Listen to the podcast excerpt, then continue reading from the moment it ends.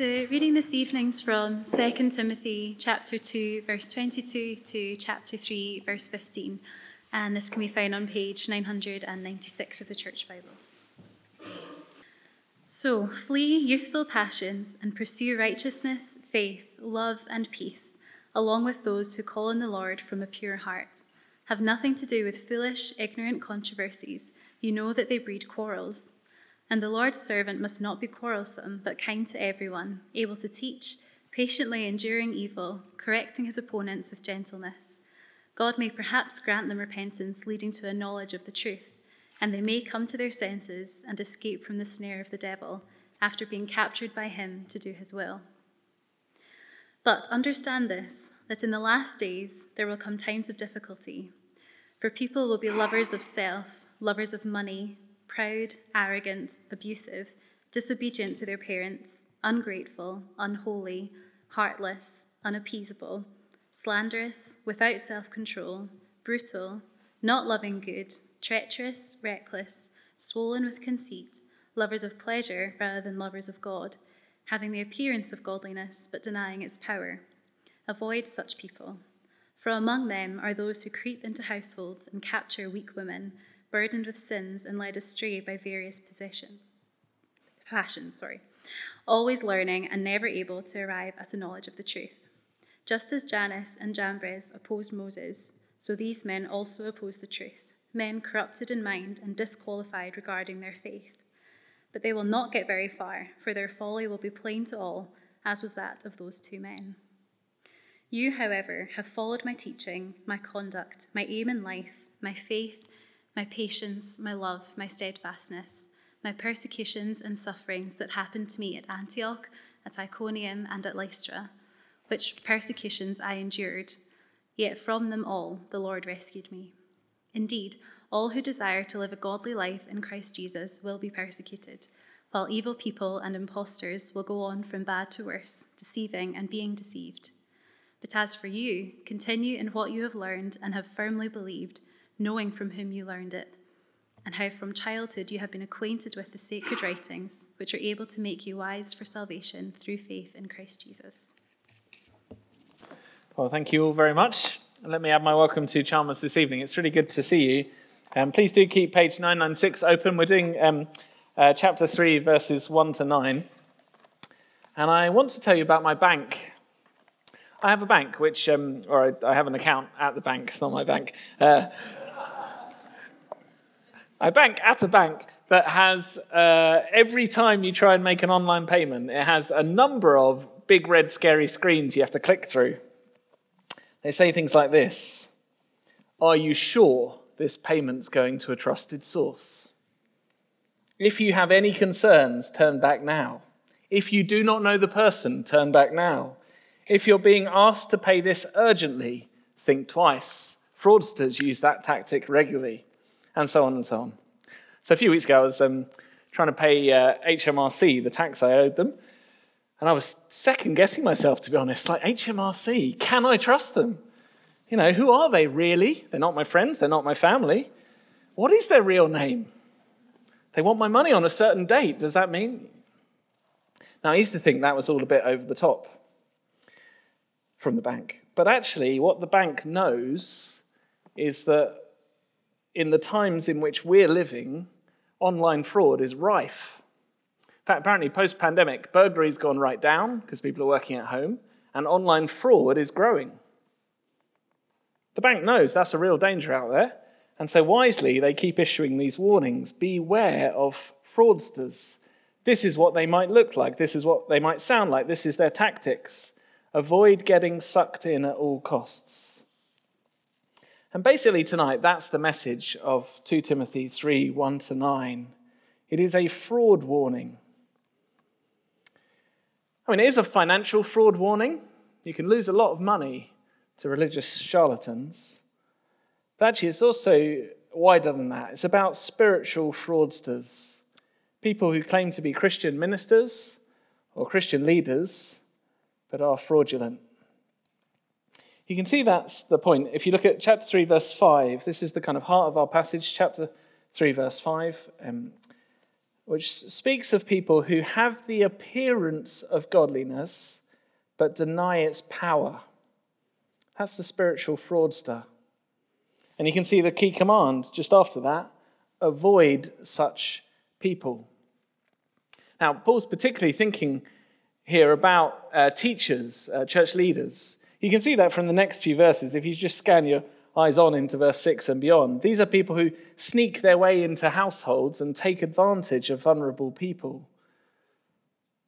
The scary thing about spiritual scams, though, is they don't just take your money, although they will take that, they also take your life and your hope. And so, quite rightly, in his love and wisdom, God issues a fraud alert tonight in 2 Timothy 3.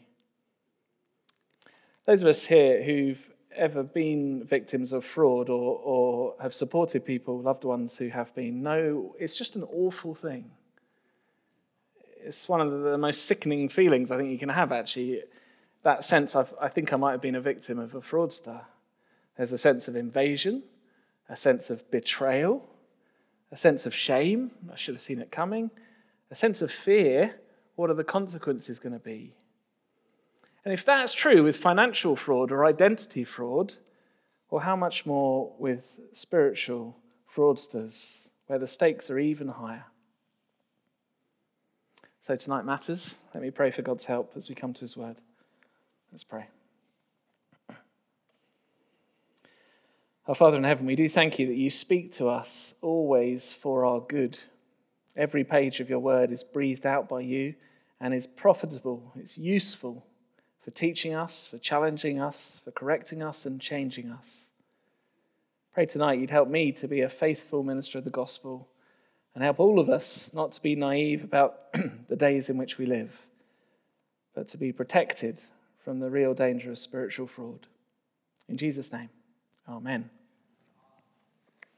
Now, if you want to know where we're going, there's an outline um, inside the service sheet. That's where we're going. We're going to work through our way through the passage in three steps.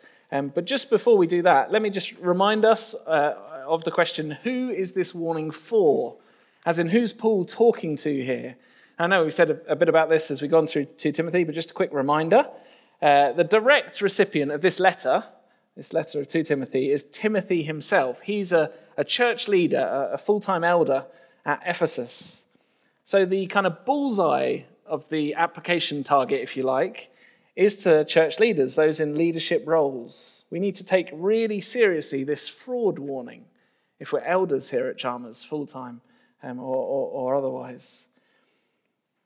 There are certain models of ministry, there are certain people that are not the real thing and need to be avoided. We need to think about that as elders as we consider who to partner with, who to meet up with in the wider church scene. And we need to watch ourselves had that last week, didn't we? The, the need to watch ourselves in ministry.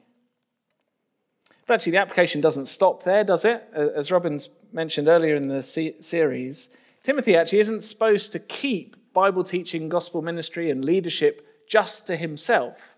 He's supposed to share it and train others. We saw that back in chapter 2, verse 2. Timothy's to train up others who will help guard and proclaim the gospel in the next generation. And it's a real thrill. Here in Chalmers, there are lots of people, a huge number of people involved in Bible teaching and leadership at lots of levels. And it's not just the people like on the training programs, so the, the ministry associates or the leaders in training. No, actually, everyone involved in small group leading is teaching the Bible and leading others. Uh, all those involved in youth and children and one to ones and pastoral support. And so, what Paul says to Timothy needs to be passed on to those that Timothy is training and equipping. You do some, sometimes meet people um, who, younger in life, sometimes in early adult life, were part of a Bible centered ministry or a CU or a student worker at a good church, or, or perhaps became a Christian in a church like that, a church that took the Bible really seriously but over the years, they've drifted from that to a very different model of ministry and actually a very different message. Timothy, actually, here is at a fork in the road of his life. Paul's soon leaving the scene. And so Timothy is facing a choice. Is he going to stick with Paul's message and Paul's approach to ministry, even though that brings suffering? Or is he going to choose an easier path. Join the ranks uh, with, with those who avoid suffering and change the message if they need to.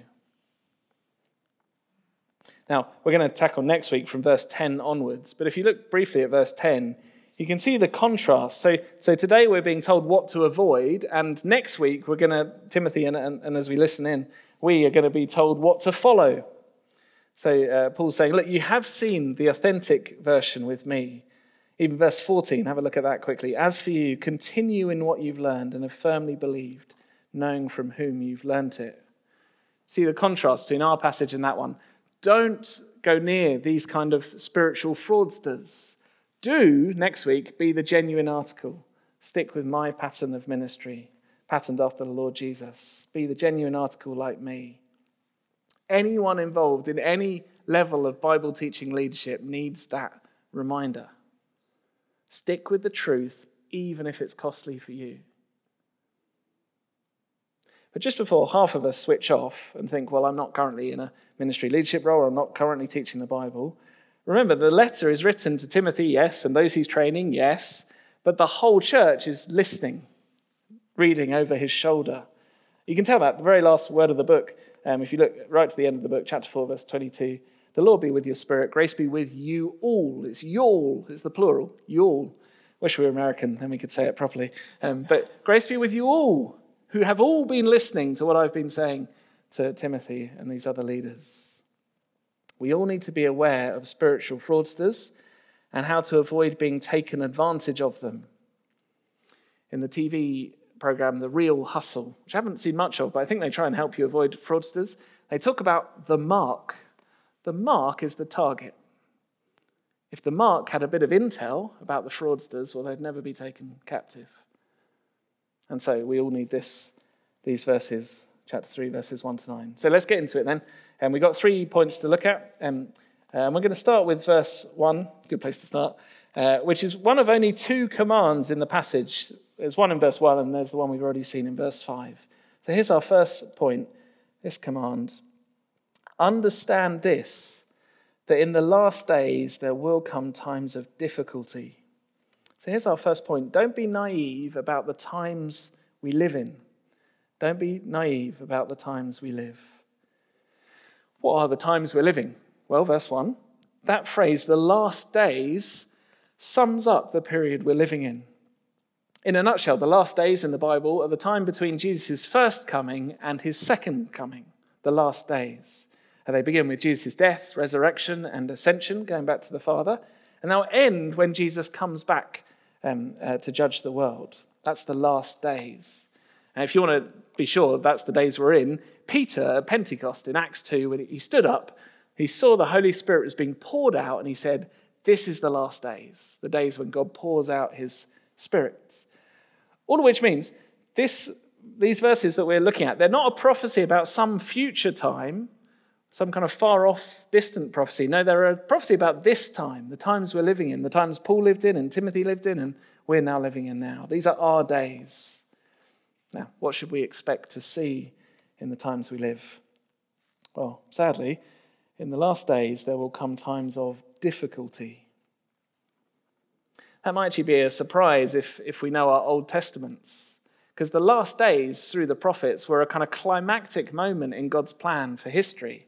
It was the big moment in one way, in some ways, where God's king had come and was on the throne, where God's spirit was poured out, and where the message of forgiveness goes to the ends of the earth. The, last days is an exciting moment in the Bible. As Peter says in that Acts 2 sermon, in the last days it shall come to pass that everyone who calls on the name of the Lord shall be saved. Which does mean, by the way, if you're not a Christian here, we're living in the last days of human history. That's what the Bible says. And in those last days, there is an opportunity to find forgiveness by calling on the name of Jesus. That's the message. That's the opportunity of this time. It's this kind of window of opportunity where God has pressed pause until Jesus returns, giving more people the chance to be saved. So you might think, great, last days, exciting. But here, 2 Timothy 3, understand this, don't be naive. In the last days, there'll also come times of difficulty. What's the difficulty? Well, the difficulty will come because of what people are like. That's verse 2. For people will be dot dot dot. And it's a pretty miserable list, isn't it? It's a pretty sobering list, a description of the human heart and human society. And I think it's a sobering read because these things are not from another planet, but things we recognize.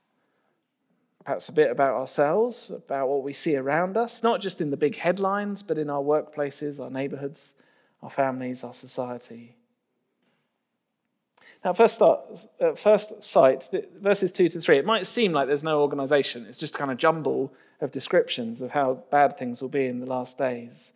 Actually, I think there are a couple of deliberate things which I just want to point out, and particularly where Paul has chosen to begin and end the list. Just look with me, verse 2. He begins with what people love.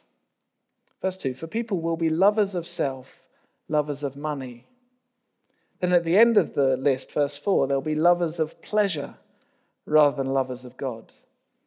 And tucked in the middle is verse 3, not loving good. It's actually the, the heart of the human condition, the kind of underlying cause of the, the mess and the mistreatment of people that we see around us. It stems actually from a deep root. It stems from misdirected love. People love self or money or pleasure, but they do not love God or good. That's Paul's analysis. And actually, as soon as we see that lay out, laid out, I think it is hard to deny this is actually what the last days are like. How many people love God in our culture compared to how many love self or money or pleasure? The early theologian Augustine defined the sinful human condition as loved love turned in on itself. Love turned in on itself. That is, we are, as creatures, made to love. We're made to love. We're, we're loving beings. It's core to us. We're made to love God and then others as ourselves. But sin has turned that love in on itself. So rather than God at the top as our number one love, we love ourselves at the top. And others and God, well, they can fit in when it's convenient or serve me, when it's useful. Actually, our culture at the moment is going a step further than that, isn't it? Because it's not just in the West that we love ourselves over God or over our neighbor. Uh, that's always been the case since the fall. But actually, now, many voices in our culture would say, and that's healthy. And that's a good thing. I mean, you've got to look after number one. You've got to be authentic, defined not as authenticity to our Maker, the God who gave us life, but authenticity to me self love. To deny yourself would be unhealthy. To tell someone else to deny themselves would be outrageous. I want to do it my way. I know my rights, and no one can tell me how to live. We are lovers of self in our culture. And we're lovers of money. By, our, by the standards of nations around the globe, and especially through history, many of us in the West are extraordinarily rich and yet, most of us feel we do not have enough. We're longing for more, thinking if we could just get more. It's one of the blessings of having people in our church family from a range of cultures and different countries to kind of see through that blind spot and help us see how money focused our culture actually is. Paul says people will be lovers of money.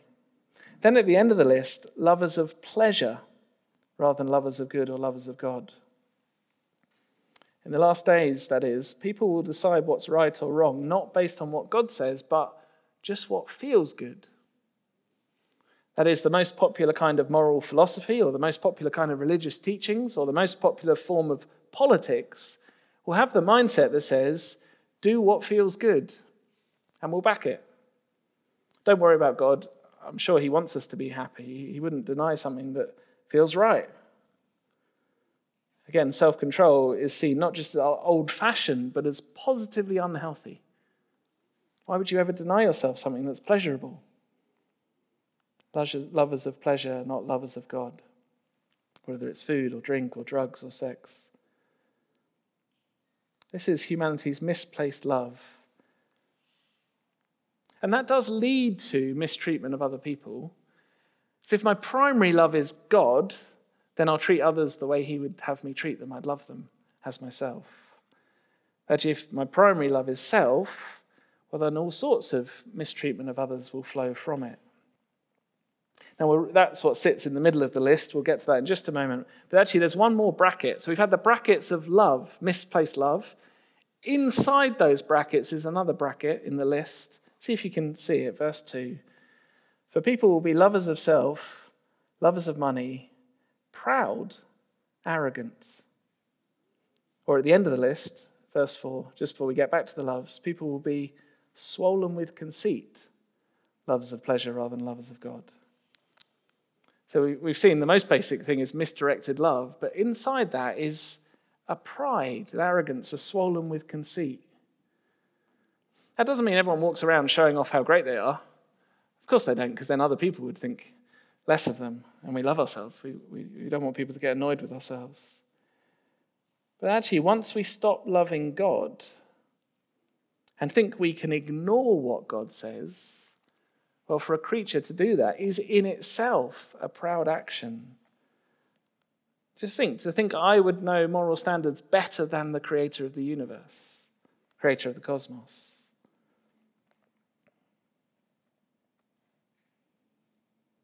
Then, inside those brackets of misdirected loves and misplaced pride, well, then you just get the list of the horrible ways people treat other people.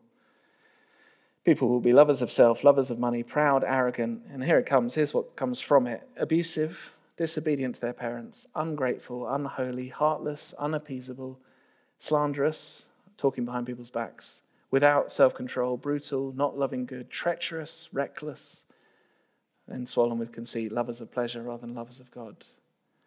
Paul's saying, don't be naive about the last days. They're an amazing time. It's, it's the time of opportunity. Everyone who calls on the name of the Lord will be saved. But it's also a difficult time because this is what people are like. This is the kind of stuff you'll see on the news, but not just the news the workplace, the home, the school, the bar, the nightclub, the sports pitch, the stadium, the schemes, the academic institutions, the government corridors. People will mistreat people, they, they will slag each other off. People won't control themselves but fly off the handle. People won't be trustworthy. People will be cruel. People won't be grateful to God. I mean, it's a grim picture, isn't it? A grim picture of the human heart, a bit like the picture we're seeing in Genesis at the moment of the human heart. That's our first point. Don't be naive about the times you, we live. But then, and this is the shock of the passage, this is the, the thing that should stop us in our tracks, although I gave spoilers earlier. Then comes verse 5, and our second point, this is the shock. Paul here having piled up this grim description of the world out there in the last days, this, this sinful human heart condition, this, this dysfunctional societal picture, at that moment he drops the bombshell, and I'm talking about people in the church. I'm talking about people who call themselves Christians.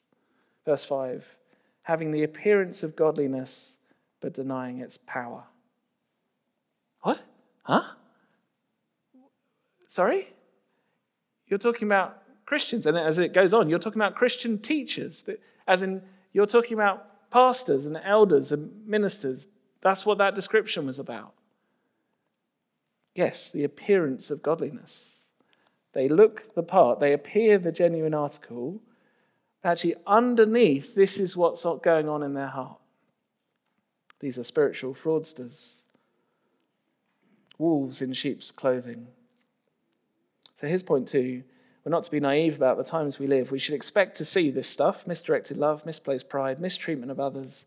And shockingly, we should expect to see it in some Christian leaders. I put Christian in inverted commas because Paul is pretty clear uh, by the time we get to verse 8 that these people are disqualified regarding the faith.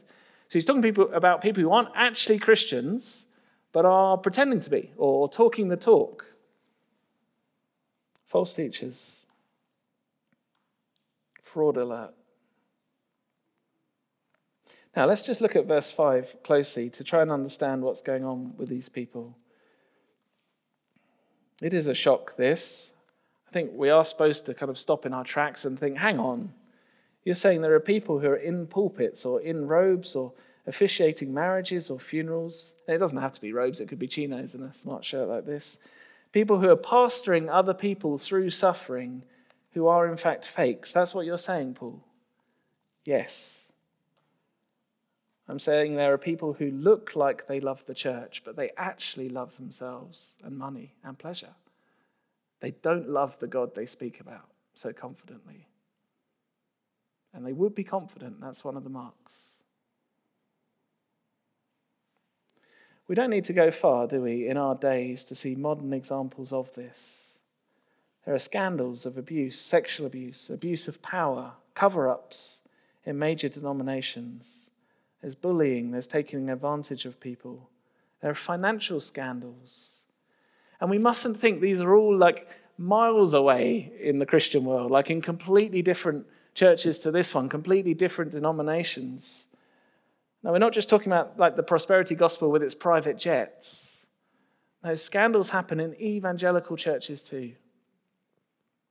Was a student, the church I was at, the minister, he, he, he rolled out a piece of paper that kind of hung down from the pulpit. It said, Warning, this pulpit could contain a false teacher. I've never forgotten it because it was helpful. Surely not, Chalmers. Surely not. No, the Bible's warning us loud and clear in the last days, this does happen. We should expect to sometimes encounter a worldly church leader until Jesus comes from, for final judgment, until he purifies his church once and for all.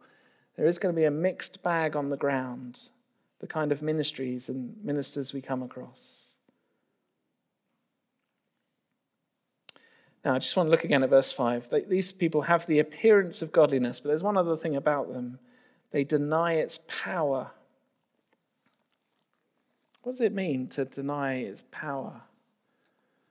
Got the appearance of godliness. They appear charming, warm, Christian. They're using the right kind of words, language. They're winsome and kind in their tone. They're a great listen, heartfelt speaker, lovely stories. But, but what's going on in this denying the power of godliness?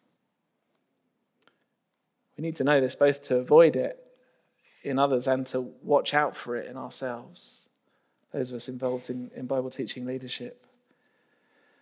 I think this is basically saying that, that these spiritual fraudsters don't take their own medicine. That is, they're proclaiming Christian words and using the name Jesus, they're looking the part, but they're not actually submitting to the gospel themselves, not repenting and trusting Jesus for forgiveness themselves, not changing when God calls us to in the gospel. That, I think, is what denying its power means. Just to show you that from 2 Timothy, keep a finger here and just turn back to chapter 1. Um, so, the last time in the book we, we heard this word power, the only other time actually Paul's used this word power was in verse 7 of chapter 1 and then verse 8 of chapter 1. Let me just read those verses. Chapter 1, verse 7.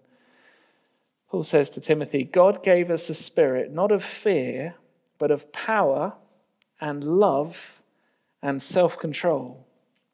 Therefore, do not be ashamed of the testimony about our Lord, nor of me as prisoner, but share in suffering for the gospel by the power of God.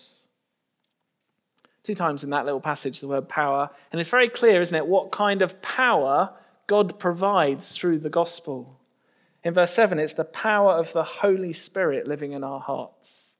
When you turn and trust Jesus for yourself, God puts his spirit in our hearts. That's what's happened with Timothy. And that spirit is the spirit of power and love. Well, that would be helpful if the human heart is naturally got misdirected love. And self control. Well, that would be helpful if the human heart is naturally a heart that chases pleasure and money and my own good over others. God has put his spirit in any genuine minister. They themselves have trusted in Jesus. And so, um, God the Holy Spirit helps us to grow in love for God, love for others, sacrifice of self for the good of others. But these false teachers, these spiritual fraudsters, have said no, actually, to the gospel themselves, no to the Holy Spirit filling them, no to Jesus themselves. Which means they'd never suffer for the message they love pleasure and self too much for that. The message is going to have to change if it's going to cost us. I guess it means they wouldn't want to teach anything that's too negative. I mean, none of this talk about being saved by grace from our sin or from God's wrath. I mean, that's just all too negative. I, I prefer to have a kind of positive take on Christianity. Jesus was life affirming after all. They wouldn't like talk of judgment. If you ask them privately, challenge them, they might say, Yeah, well, I believe that. I'm not going to say it in public. That might offend. They certainly wouldn't say what, what Paul said in that, in that verse, um, verse 9, just after that mention of God's power. God who saved us and called us to a holy calling. This idea that God would call us to change our behavior, that God would call people to repentance, all people, including the people in the pulpit. They're denying the real power of godliness, says Paul. God's power by his Spirit to change us. God's power by his Spirit to stand for the truth of Jesus even when people don't like to hear it. Okay, that's what it's saying. How does it apply?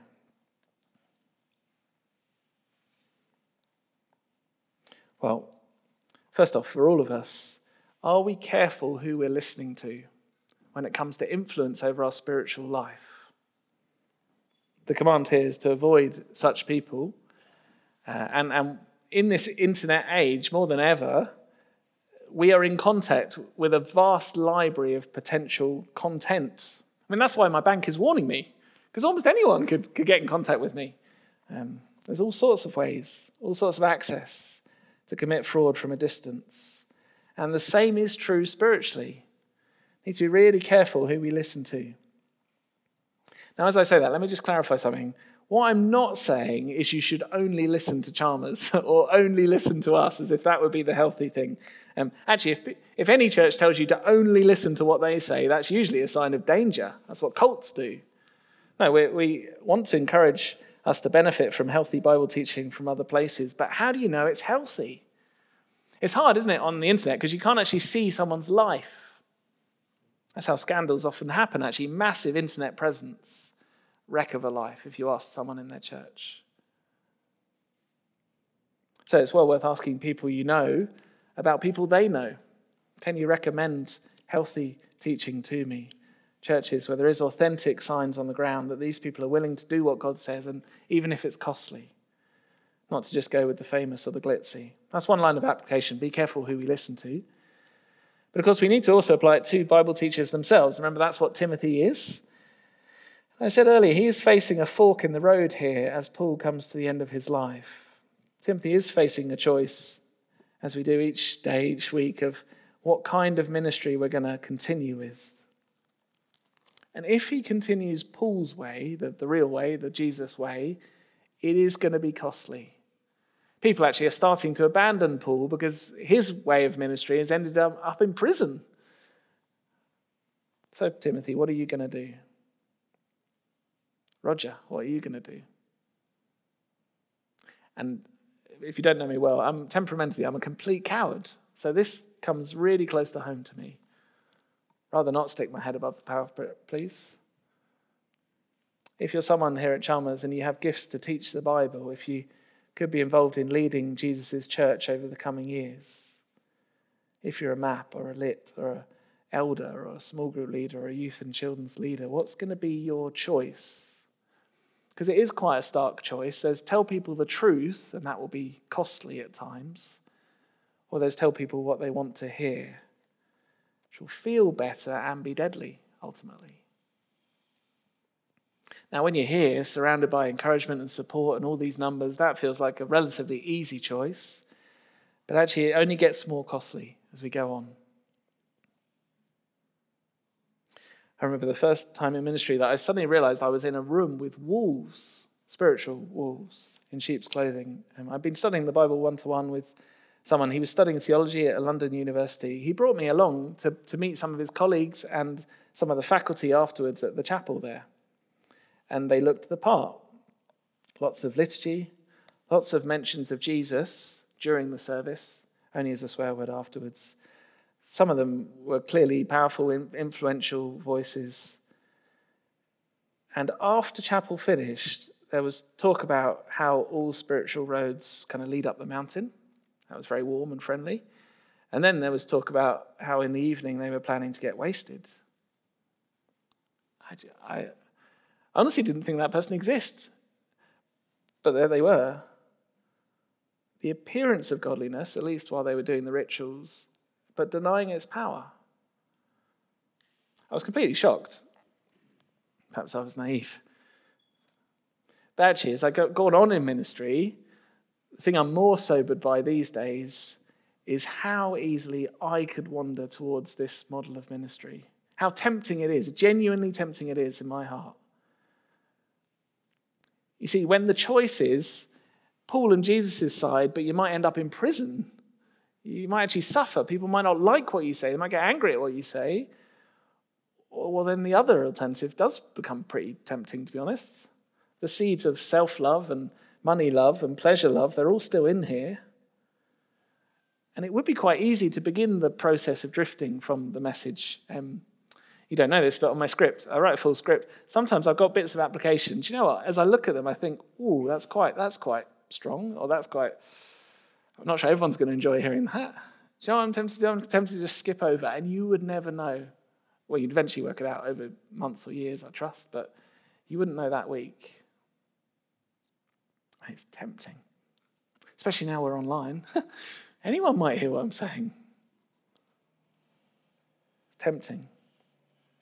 Back in chapter 2, verse 18, some have already swerved from the truth. Hymenaeus and Philetus, these were known people to Timothy and Paul. It's tempting sometimes just to have as the aim of a sermon. That I hope they leave feeling good, lovers of pleasure. I hope they leave thinking, I'm a great guy, lovers of self rather than we've come here to listen to the Lord. We've just got to be faithful. Okay, that's our second point. You should expect to see that in some Christian leaders. So watch out. Watch out for others. Watch out for ourselves. And then finally, the the straight command, uh, verse end of verse five: avoid such people. Now, avoiding people isn't very popular in our culture. We like to kind of come together and, and Jesus does want unity in his people, so there's a biblical argument for coming together. Last week, we saw the desire to gently correct people. Last week, the end of chapter 2 was all about being winsome and, and not just picking fights and causing quarrels. But Paul is saying, nevertheless, there are some people and some models of ministry you just have to avoid. It's too dangerous, it's spiritual fraud. And I think verses 6 to 9 just show us how, how kind of serious this fraud is. Just follow with me as I read. Avoid such people, verse 6 For among them are those who creep into households and capture weak women, burdened with sins and led astray by various passions, always learning and never able to arrive at the knowledge of the truth. Just as Jannes and Jambres opposed Moses, so these people also oppose the truth. Men corrupted in mind and disqualified regarding the faith. But they will not go very far for their folly will be plain to all as it was to those two men, of, of those two men, sorry. Now, Paul's point here in verse 6 is that these spiritual fraudsters worm their way into vulnerable people's lives and homes. He's not making a point about women in general, saying they're weak. No, he's talking about some specific vulnerable women in, the, in Ephesus who've been exploited by these spiritual fraudsters. From the end of verse 6, it seems they were particularly vulnerable because of sins in the past. And often fraudulent religion does do that. So it preys on the guilty conscience of people and proposes all sorts of false solutions to it. There's two main tactics. One, the extreme legalism approach of you just follow our 10 step plan to, to self improvement. If you just do this strict asceticism, well, that will deal with your guilty conscience. Or, on the other hand, the license approach, the do whatever you want, the it doesn't actually matter, you don't need to feel guilty. Now, verse 7 says, whichever study plan these fraudsters were offering, I don't know which it was, it doesn't actually go anywhere. No doubt they're charging a high price for ever more courses on how to be a better you in 10 steps, but, but actually they're never bringing people to the real gospel, the free of charge gospel that Jesus can give us grace and forgiveness and eternal life. Still the case today that fraudsters prey on the weak and vulnerable. I was speaking to someone in Chalmers uh, who has aging parents, one of them has dementia. They've been victims of con artists at least twice. Uh, one time they managed to insert fake messages inside a family WhatsApp channel. It was only visible um, to, to this person, and it seemed to them like their son was asking them for money. They spoke as if they were speaking to their mum, and they paid thousands before the fraud was discovered. The other time was even worse. It was a door to door scam. The dad had dementia and was exploited with a claim that the gutters needed work. They didn't. And then was told they'd already done the work, which they hadn't. And then told the bill needed to be settled right now in cash. In their confusion, this particular person wasn't sure what the truth was and said, I don't have the money to pay. So they gave them a lift to a cash machine to get the money out. It's just sickening, isn't it? Oh, it's horrible, horrible hearing that. To see vulnerable people exploited. But tonight, God's warning us that that kind of thing is going on in the church people's lives. It's what the heart of debates in the Church of England at the moment or the Church of England in the past about whether it's okay to leave the Bible's teaching in various areas of morality, marriage, human sexuality. They're not just disagreements about unity, they're disagreements about what is the gospel. And there's fraud going on. Striking in verse 8, these men oppose the truth. Now, the mention, we're out of time, but the mention of Jannes and Jambres, um, uh, these are. Uh, their names aren't in the Bible, but it's referring to two, um, two of the magicians of Pharaoh's court. Um, the thing about these magicians, if you remember back to the, the miracles that Moses was doing in the plagues of Exodus, the thing about the magicians of Pharaoh's court is that for a short while they looked the same. Uh, so uh, Moses turns a stick into a snake, or God does, and they're like, oh, yeah, we can do that one. Uh, Moses turns water into blood. Yeah, we've got one a bit like that produce some frogs. Yeah, we can produce a few more. But actually, that's as far as they got. They had the appearance of power, but not the real thing. And in the end, they're exposed as frauds. They, they have to admit the actual power of the living God was not with them, but with Moses. And that's what Paul's saying here. That uh, just as Jannes and Jambres opposed Moses, so these men oppose the truth, men corrupted in mind and disqualified regarding the faith but they will not get very far, for their folly will be plain to all, as it was to those of those two men. Now, this can happen suddenly when sin suddenly is exposed, when a scandal breaks into public. It can happen gradually as life is squeezed out of the church in the West by those who are moving away from the Bible's teaching in various areas. Or it will happen when Jesus returns if not in this life. And so, Timothy, and so, Chalmers, I know it's costly to stick with the real gospel, that suffering lies down that path, but it is more costly to join the fraudsters. I know you could be more popular as a church or a speaker if you never said anything was wrong. But this matters. Next week, we'll see the positive, what it's supposed to look like. It's costly, but it matters. Let's pray.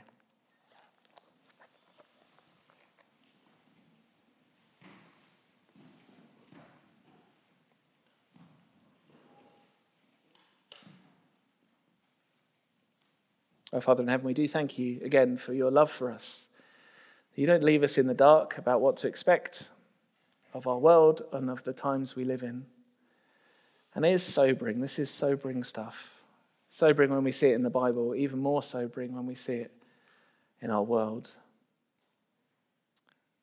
Father, we don't want to be proud or complacent ourselves. We pray you would protect us from wandering or swerving from your truth, the gospel, And please strengthen us by your Spirit. Give us power and love and self control so we can keep speaking of Jesus, even when that costs.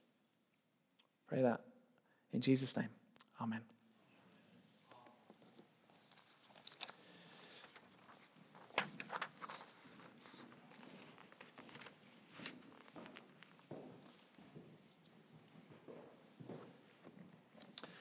Well, I don't know how 2 Timothy 3 leaves you feeling.